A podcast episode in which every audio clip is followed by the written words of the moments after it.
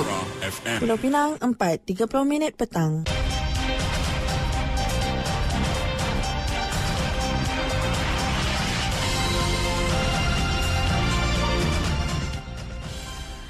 Warta Mutiara bersama saya Zatul Iqmah Muhammad Noor. Assalamualaikum dan salam Malaysia Madani.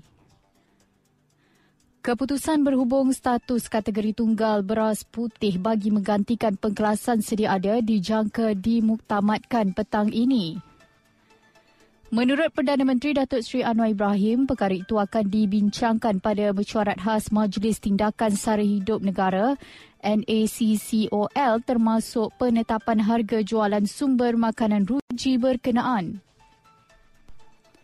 Beliau menambah pengumuman mengenai harga khususnya beras seharusnya dibuat oleh kerajaan bagaimanapun tidak salah jika pihak berkaitan mengemukakan cadangan.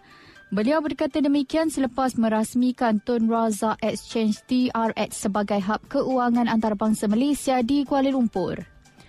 Sebelum ini, pengurusi Task Force Kluster Makanan NACCOL dan juga ahli Parlimen Bukit Gantang, Datuk Syed Abu Husin Hafiz Syed Abdul Fassal memaklumkan kerajaan akan memperkenalkan beras putih Malaysia Madani yang dijual pada harga RM30, RM30 dengan berat 10 kg sekampit dan dijangka berada di pasaran mulai 1 Mac. Bagaimanapun Menteri Pertanian dan Keterjaminan Makanan Datuk Seri Muhammad Sabu berkata, kerajaan belum ada ketetapan berhubung cadangan tersebut. Pada 19 Februari lalu, Perdana Menteri berkata cadangan beras putih Malaysia Madani boleh menyekat campur tangan kartel dalam industri itu. Datuk Seri Anwar bagaimanapun menjelaskan belum ada sebarang keputusan berhubung pelaksanaan beras putih Malaysia Madani. Seorang anggota bomba dikuatiri lemas selepas terjatuh dari bot yang diujinya di pangkalan marin di jeti Sungai Mak Mandin, Batuworth kira-kira 10 malam semalam. Menyelenggara dan menguji bot merupakan rutin sesetengah anggota Jabatan Bomba dan Penyelamat yang terlibat dalam urusan itu. Namun sesuatu yang tidak diingini berlaku malam tadi di jeti Sungai Mak Mandin. Muhammad Izzuan Ilyas 42 tahun yang sedang menguji bot selepas diselenggara secara tiba-tiba hilang dari pandangan penyelianya dan bot yang diselenggara didapati hanyut.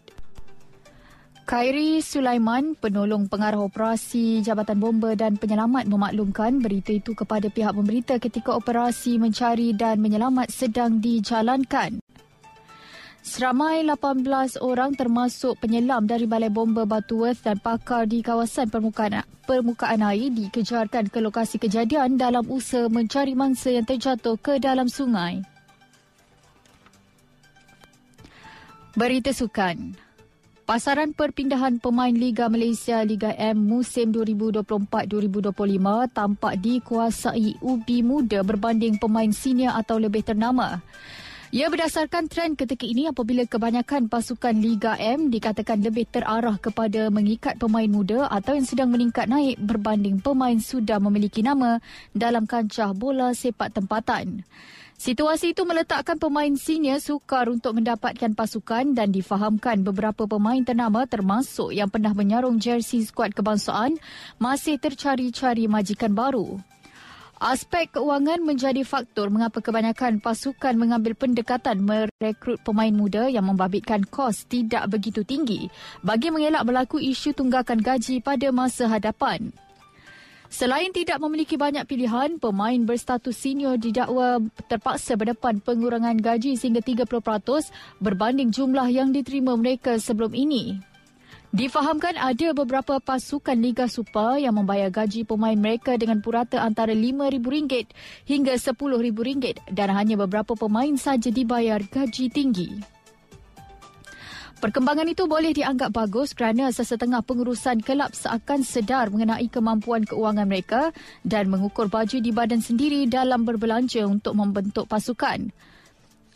Pengarah sukan SS10 Asia Sendirian Berhad, Dr. Firdaus Azhar berkata tindakan sesetengah pasukan mengikat pemain muda kerana faktor bayaran gaji yang tidak terlalu tinggi.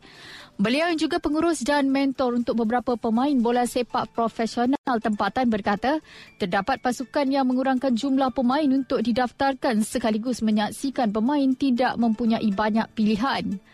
Beberapa pasukan termasuk Perak, Pulau Pinang.